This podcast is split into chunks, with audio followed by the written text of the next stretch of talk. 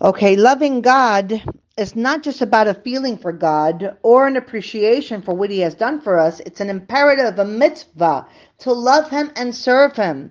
And this great mitzvah to love God totally with all that we are, with our hearts, soul, and resources, derives from a recognition that all that we are and hope to be comes from our Creator.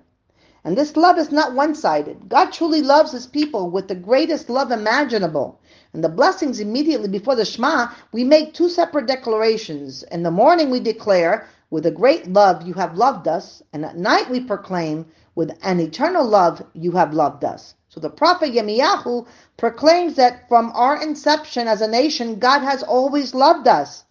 I remember the loving kindness of your youth and the love of your nuptials. You're following me in the desert in an unsown land. Homiletically, the evening prayer stresses God's love for us when the world is dark and foreboding. We know in those times that God's love for us is strong and He will be with us. In the morning, when the world is filled with light and beauty, God's presence is evident even more. And this is the essence of acknowledging in the morning your kindness and your faith at night. And so now here we go to the next where it says, with all your heart. With all your heart. So our rabbis teach us that the words with all your heart mean with both your desire to do good and your inclination to do evil. In our world, man is constantly challenged with these conflicting desires. The goal is to enable the good inclination to subdue the evil desire. And of course, it's no, it's not easy. It's no easy task. These two powerful forces struggle to influence our behavior every waking moment. We're challenged to exert our spiritual positive behavior to counteract this evil inclination. And on the surface, it would seem that the existence of the evil inclination is not a blessing. But yet, upon further consideration, it can actually turn out to be the most beneficial. If an individual summons his self control and masters his actions, so then we can overcome our evil inclination and emerge a very holy soul. And angels have no evil inclination, so they have no desire to sin. But man, we're born with this inclination and we struggle to overcome our passions. So when we're successful in dominating this evil impulse, then our heart and soul rise higher than the angels. So now, the next with it says with all your soul.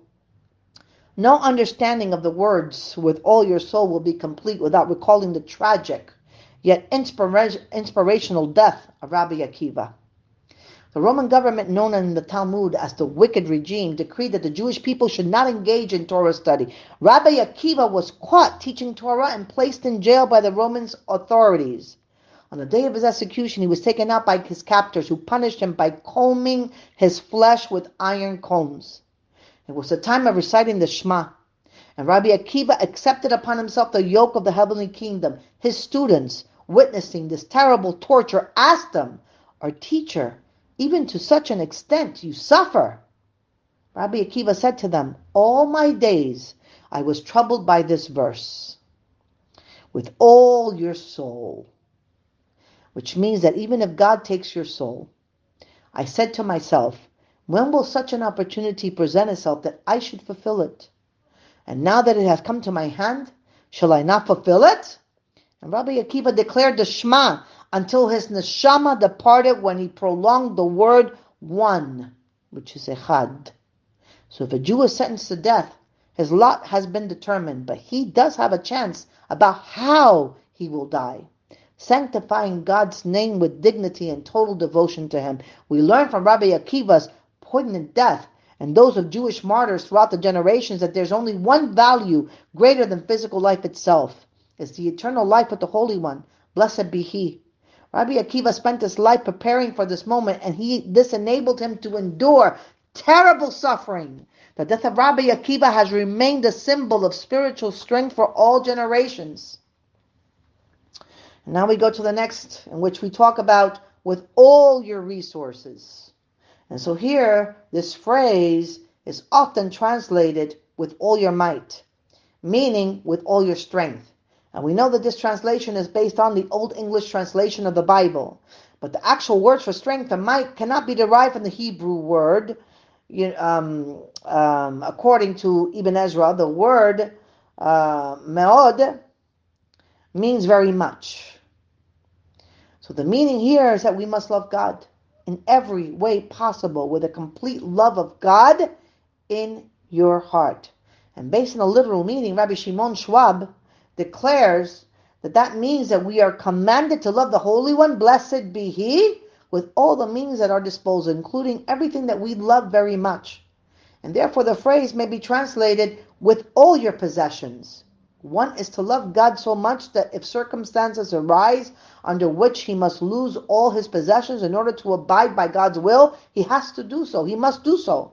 Rabbi Schwab also suggests a novel interpretations of the words.